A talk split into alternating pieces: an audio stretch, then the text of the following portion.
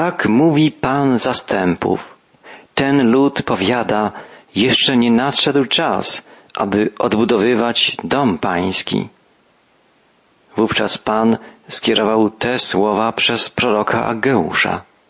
Czy to jest czas stosowny dla Was, by spoczywać w domach wyłożonych płytami, podczas gdy ten dom leży w gruzach? To słowa napomnienia i słowa wezwania. Prorok Ageusz wzywa Judejczyków do działania i napomina ich z powodu ich opieszałości, wygodnictwa, braku wiary, a także ich prywaty, ich egoizmu. Tak, odbudowa świątyni w Jerozolimie była trudnym i niebezpiecznym zadaniem, wymagającym wielkiej odwagi, determinacji, wielkiego wysiłku, wytrwałości i niezłomności. Ale kto miałby podjąć to dzieło, jeśli nie ci, których Bóg do tego powołał?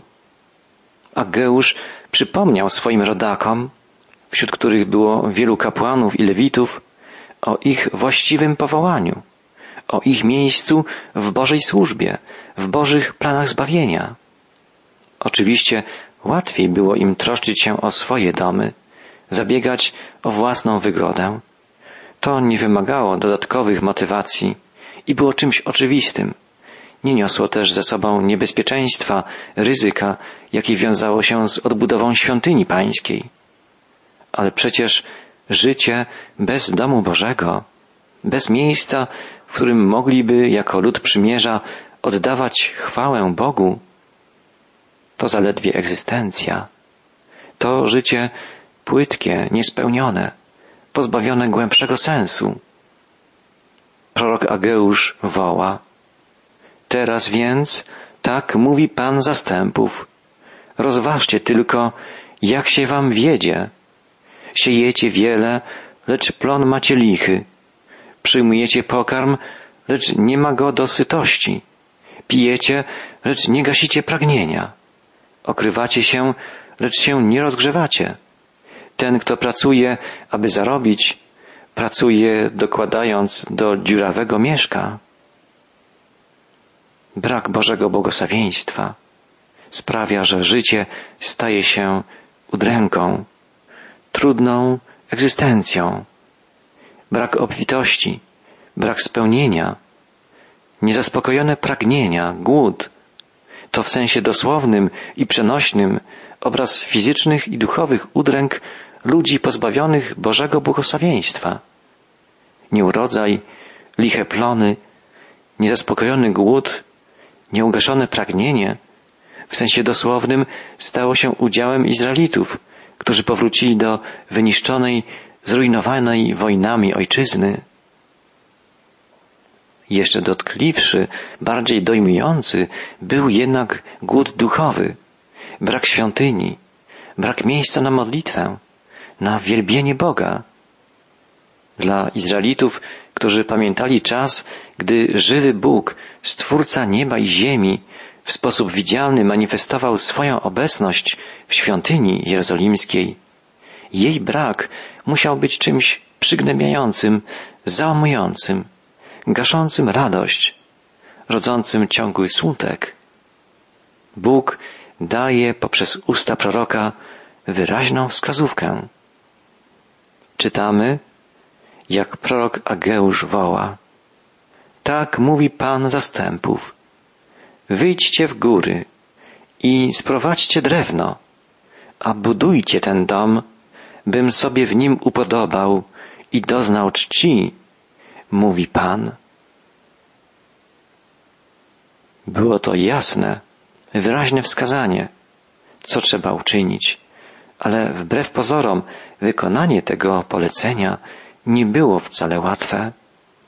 Żeby to zrozumieć, musimy uświadomić sobie, jak trudną sytuację mieli żydowscy repatrianci, stale kontrolowani przez perskich urzędników i otoczeni wrogimi im ludami.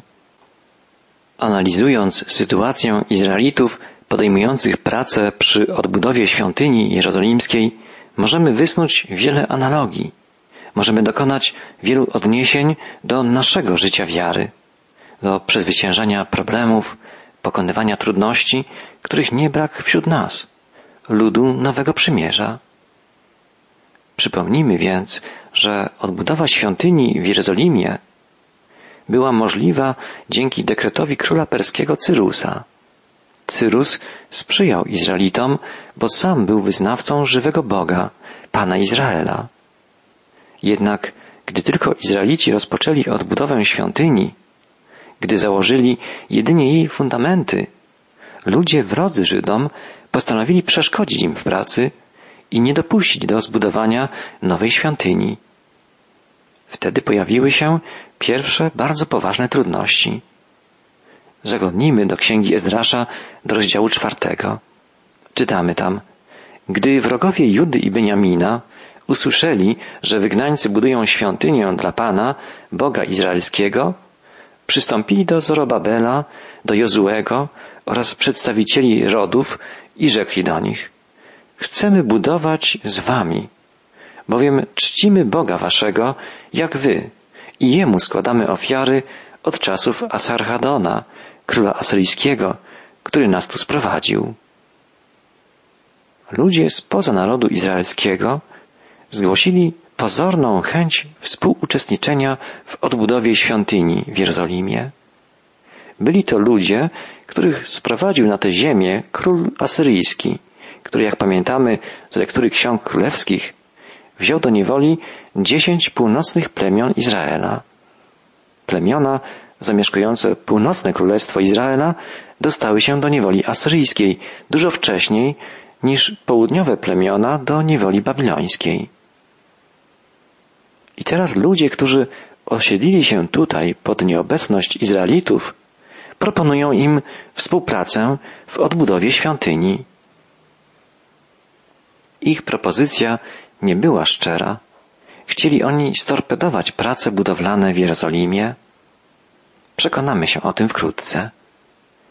Ta sytuacja daje nam wiele do myślenia. Od początku Kościół Jezusa Chrystusa był atakowany przez jego wrogów w ten sposób, że pomiędzy rzeczywistych wyznawców Jezusa wkradali się ludzie nieszczerzy, ludzie fałszywi. I tacy ludzie, jak wilki w stadzie owiec, zagrażali potem Kościołowi, działając niejako od wewnątrz, próbując rozsadzić jedność Bożych dzieci.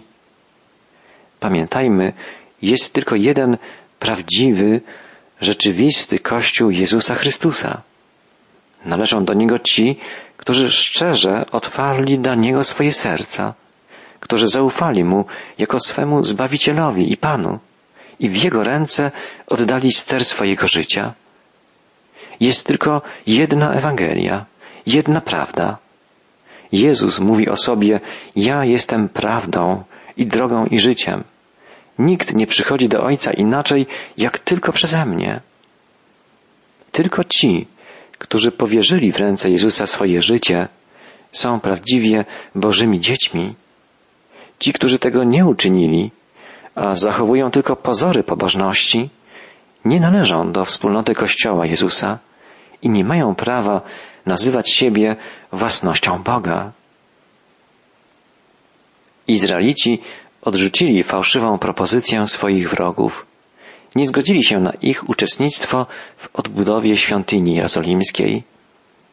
Czytamy, lecz Zorobabel, Jozue i pozostali naczelnicy rodów izraelskich odpowiedzieli, nie wolno wam razem z nami budować domu dla Boga naszego, ale my sami budować będziemy dla Pana, Boga Izraela, tak jak nam rozkazał Cyrus, król perski. Wyglądało to na nieuprzejmość, ale przywódcy Izraela mieli rację. O słuszności spraw decydują nie nasze odczucia, ale zgodność z wolą Boga. I oto ludność miejscowa tłumiła zapał Judejczyków i odstraszała ich od budowy. I by zamiar ich udaremnić, przekupywano przeciwko nim radców przez cały czas panowania Cyrusa, króla perskiego aż do panowania Dariusza, króla perskiego. Szybko okazało się, że sąsiedzi Izraelitów to nie przyjaciele, ale wrogowie. Gdy nie udała się próba przeniknięcia w szeregi budowniczych i rozbicia ich jedności od wewnątrz, wrogowie Izraela zaczęli aktywnie szkodzić im, uciekając się do prób zastraszania i zniechęcania ich do odbudowy świątyni, a także przekupywali doradców królów perskich, w których władaniu znajdowała się wówczas Judea. Tak było za panowania Cyrusa, a potem Dariusza. Kiedy władcą perskim został znany nam z historii król Xerxes, wrogowie Izraela wysłali do niego oskarżenie na mieszkańców Judy i Jerozolimy. Potem, gdy władcą perskim został Artaxerxes, skargę zawierającą fałszywe zarzuty ponowiono. O wszystkim tym dowiadujemy się z księgi Ezdrasza. Czytamy tam Oto jest odpis listu, który oni posłali do niego, do króla Atarxerxesa, słudzy twoi, mężowie, otóż niech król przyjmie do wiadomości, że Żydzi, którzy od ciebie wyszli i przybyli do nas, do Jerozolimy, odbudowują to buntownicze i niegodziwe miasto. Naprawili mury i fundamenty domów są założone. Otóż niech król przyjmie do wiadomości, że jeżeli to miasto będzie odbudowane, a mury jego naprawione, to oni podatku, daniny ani cła nie uiszczą. I to w końcu królom przyniesie szkodę. Ponieważ mamy obowiązki wobec dworu i nie przystoi nam patrzeć na ograbianie króla, dlatego posyłamy królowi to powiadomienie. Niech poszukają w kronikach Twoich przodków, a znajdziesz w nich wiadomość, że to miasto jest miastem buntowniczym, które przynosi królom i prowincjom szkodę. Wznieca rozruchy od dawien dawna. Dlatego zburzone zostało to miasto.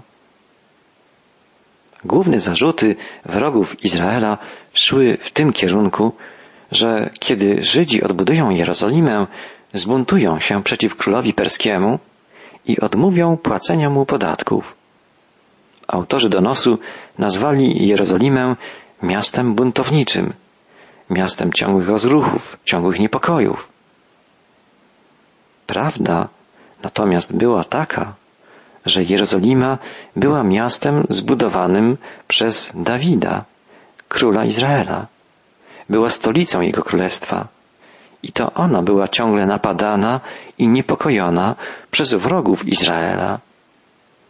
Król perski Artaxerxes po sprawdzeniu zapisów historycznych odpowiedział, co następuje. Dokument, któryście nam przysłali, został przede mną w przekładzie odczytany. Przeze mnie został wydany rozkaz, by szukano i znaleziono, że to miasto od dawien dawna przeciwko królom powstaje, a bunt i rozruchy w nim są wzniecane. I królowie potężni panowali nad Jerozolimą i rządzili całą Transofrateą i odstawiano im podatek, daninę i cło. Zatem wydajcie zarządzenie, by powstrzymać tych ludzi. To miasto nie ma być odbudowane, dopóki taki rozkaz nie będzie wydany przeze mnie. A strzeżcie się, by nie dopuścić się w tym zaniedbania, żeby nie wzrosła strata na szkodę królów. Kiedy tak zwani przyjaciele Izraela którzy niedawno proponowali Izraelitom pomoc przy odbudowie świątyni, otrzymali pismo króla perskiego o takiej treści, jakiej pożądali, pośpiesznie udali się z nim na plac budowy. Ale dalej czytamy, wtedy, skoro odpis dokumentu króla Artaxerxesa został przeczytany przed komendantem, pisarzem i ich towarzyszami, Poszli oni pośpiesznie do Żydów w Jerozolimie, by pod groźbą użycia siły zakazać im dalszej pracy. Wrogowie Izraela osiągnęli swój cel. Na pewien czas zatrzymano budowę nowej świątyni w Jerozolimie. Nie trwało to jednak długo. Gdy wrogom Izraela udało się podstępnie zatrzymać odbudowę świątyni, Bóg wzbudził proroków Aggeusza i Zachariasza żeby dodali odwagi swoim braciom, żeby nie zaprzestali dzieła zleconego im przez Pana. Czytamy, wtedy Ageusz i Zachariasz, syn Ido, prorocy, ogłosili Żydom w Judzie i w Jerozolimie proroctwo, w imieniu Boga Izraela, który nad nimi czuwał. Zatem Zorobabel, syn Szealtiela i Jozue, syn Josadaka, zabrali się do rozpoczęcia budowy domu Bożego w Jerozolimie, a z nimi byli prorocy Boga, którzy ich zachęcali.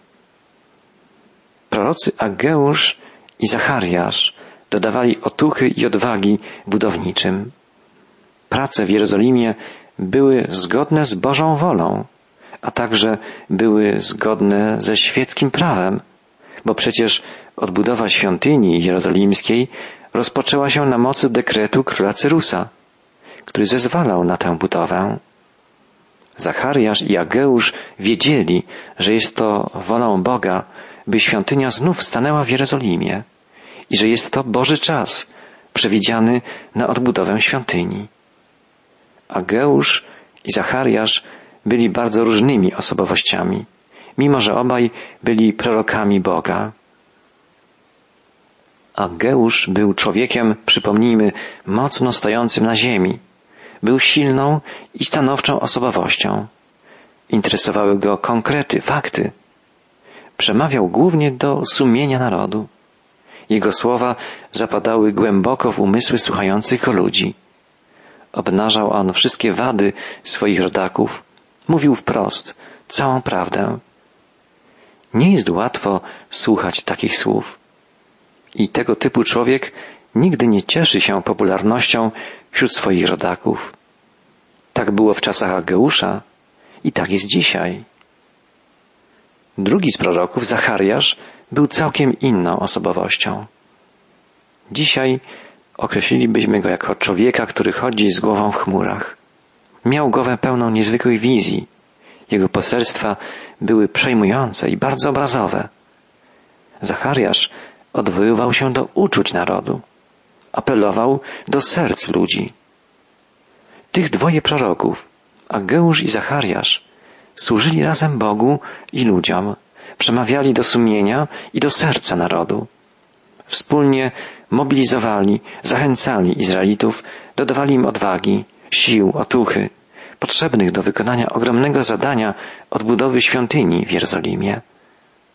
Pod wpływem zachęcających słów proroków Angeusza i Zachariasza, budowniczowie pod kierunkiem Zorobabela wznowili pracę przy odbudowie świątyni w Jerozolimie. Oczywiście spotkało się to po raz drugi natychmiast z ostrą reakcją wrogów Izraela. Czytamy. Wówczas przyszedł do nich Tatenaj, namiestnik Transeufratei i Szatorboznaj oraz towarzysze ich i tak im mówili. Kto wam kazał dom ten budować i to oszalowanie wykończyć? Tatenaj był perskim namiestnikiem, sprawującym władzę nad Judeą i Samarią, którą zwano Transeufrateją. Oczywiście pierwszym jego pytaniem było, jak śmiecie znowu tu coś budować? Przecież zabroniono wam wznosić świątynię. A kolejne pytanie brzmiało, jak nazywają się ludzie, którzy wznoszą tę budowlę? Budowniczowie nie odpowiedzieli na żadne z tych pytań. Wydawałoby się, że to rozwścieczy perskich oficjeli, ale nastąpiło coś niezwykłego. W piątym wierszu piątego rozdziału Księgi Ezdrasza znajdziemy takie słowa. Oko Boga ich czuwało nad starszyzną żydowską, tak, że ich tamci od budowania nie powstrzymali. Oko Boga czuwało nad starszyzną żydowską nad przywódcami kierującymi ludem. Wspaniałą jest rzeczą to, że Bóg czuwa nad swoim ludem, nad swoimi dziećmi. Tak było w czasach Ageusza i tak jest i dzisiaj. Po rozmowie z budowniczymi świątyni jerozolimskiej oburzeni oficjele perscy napisali list do króla Dariusza, który objął wtedy władzę w Medopersji i donieśli mu, co następuje. Niech król przyjmie do wiadomości, żeśmy się udali do domu Boga Wielkiego w krainie judzkiej. Jest on odbudowywany z kamienia ciosowego i drzewo przykłada się do ścian. Ta robota jest starannie wykonywana i posuwa się naprzód. Wtedy zapytaliśmy owych starszych, mówiąc do nich tak. Kto wam kazał dom ten budować i to oszalowanie wykończyć? Również pytaliśmy ich o ich imiona, by cię powiadomić. To też podajemy imiona mężów stojących na ich czele. I tutaj była zapewne dołączona lista imion przywódców żydowskich, ale niestety lista ta nie zachowała się do dzisiaj. Dalej w donosie do króla perskiego pisano i odpowiedzieli nam w sposób następujący. My jesteśmy sługami Boga nieba i ziemi i odbudowujemy dom, który niegdyś wzniesiony stał przez wiele lat, a wielki król Izraela zbudował go i wykończył. Dowiadujemy się, że Izraelici wyjaśnili perskim rządcom, dlaczego odbudowują świątynię w Jerozolimie. Opowiedzieli im o zbudowaniu świątyni przez Dawida i Salomona, a potem przedstawili im dalsze dzieje Izraela. Ponieważ jednak przodkowie nasi rozgniewali Boga niebios, wydał ich Chaldejczykowi, Nabuchodonozorowi, królowi babilońskiemu. On zburzył ten dom, a lud uprowadził do Babilonu. Ale w pierwszym roku panowania Cyrusa, króla perskiego, kazał ten król odbudować ten dom Boży. W końcu Izraelici powołali się na dekret króla Cyrusa, na mocy którego rozpoczęto legalną odbudowę świątyni. Również co do złotych i srebrnych sprzętów domu Bożego, które Nabuchodonozor zabrał ze świątyni w Jerozolimie i przeniósł je do świątyni w Babilonie, to król Cyrus wydobył je ze świątyni i wręczył je pewnemu mężowi imieniem Szeszbasar, którego ustanowił namiestnikiem i któremu rzekł, weź te sprzęty, idź złożyć je w świątyni w Jerozolimie, a dom Boży ma być odbudowany na dawnym miejscu. Zatem ów Szeszbasar przyszedł i założył fundamenty domu Bożego w Jerozolimie. Odtąd aż do dziś buduje się go, lecz jeszcze nie jest on ukończony. Było to właściwie pełne przedstawienie prawdy. List do króla Dariusza kończył się prośbą. A teraz, jeśli się królowi podoba, niech przeprowadzą poszukiwania w skarbcach królewskich, tam w Babilonie. Czy rzeczywiście został przez króla Cyrusa wydany rozkaz odbudowy tego domu Bożego w Jerozolimie? A rozstrzygnięcie królewskie w tej sprawie niech nam przyślą. Perscy urzędnicy powątpiewali w to, że król Cyrus wydał kiedyś dekret zezwalający na odbudowę świątyni w Jerozolimie. Byli przekonani, że Izraelici odbudowują świątynię nielegalnie. Jednak król Dariusz polecił przeszukać bibliotekę babilońską. Odnaleziono tam zakurzony zwój, który zawierał dekret króla Cyrusa. Czytamy w księdze Ezdrasza w rozdziale szóstym. I znaleziono w Ekbatanie, twierdzy w prowincji Medii, pewien zwój, w którym tak było napisane. W roku pierwszym panowania króla Cyrusa tenże król wydał taki rozkaz. Sprawa domu Bożego w Jerozolimie. Dom ten ma być odbudowany jako miejsce dla zabijających ofiary krwawe i dla składających Bogu ofiary spalane. Długość jego sześćdziesiąt łokci, szerokość dwadzieścia łokci, wysokość trzydzieści łokci. Również złote i srebrne sprzęty domu Bożego, które Nabuchodonozor zabrał ze świątyni w Jerozolimie i przeniósł do Babilonu, zwróci się, tak że one powrócą na dawne miejsce do świątyni w Jerozolimie i będą złożone w domu Bożym. Dekret króla Cyrusa zawierał szczegółowy opis warunków korzystnych dla Izraelitów co do odbudowy świątyni jerozolimskiej w pełnych wymiarach i z pełnym wystrojem wnętrza, tak jak to było za czasów Salomona. Ponieważ był to dokument stanowiący perskie prawo, król Dariusz uznał jego ważność i potwierdził to własnym dekretem. Odbudowa świątyni mogła ruszyć z miejsca z pełnym rozmachem. Te wszystkie wydarzenia przekonują nas o tym, że w swoim życiu musimy trzymać się Bożej prawdy. Musimy trzymać się samego Boga. Gdy postępujemy zgodnie z Jego wolą, gdy kieruje nami Duch Boży, Duch Prawdy, kiedy przenika nas Boża miłość, Boża dobroć i moc, wtedy możemy postępować śmiało, odważnie. Nie mogą zrażać nas przeciwności, problemy, trudy. Przeciwnie, często są one potwierdzeniem, że idziemy we właściwym kierunku, pod prąd złych nurtów tego świata, potwierdzeniem, że walczymy o Bożą sprawę. Prorok Ageusz polecił swoim rodakom. Tak mówi Pan zastępów. Wyjdźcie w góry i sprowadźcie drewno, a budujcie ten dom, bym sobie w nim upodobał i doznał czci, mówi Pan. Było to wezwanie do zdecydowanego działania, gdyż prorok był pewien, że taka jest wola Pana. Sam Bóg przecież powołał Ageusza i pobudzał go do głoszenia tego poselstwa, do mobilizowania, do dawania odwagi i wzywania do gorliwego, wytrwałego działania. I my jesteśmy wezwani przez Słowo Boże do odważnego działania w imię Bożej miłości, wezwani do czynienia dobra, do przemieniania oblicza ziemi. Naszym zadaniem jest budowanie świątyni złożonej z ludzkich serc, ogarniętych Bożą prawdą, świątyni opierającej się na trwałym fundamencie, którym jest Jezus Chrystus.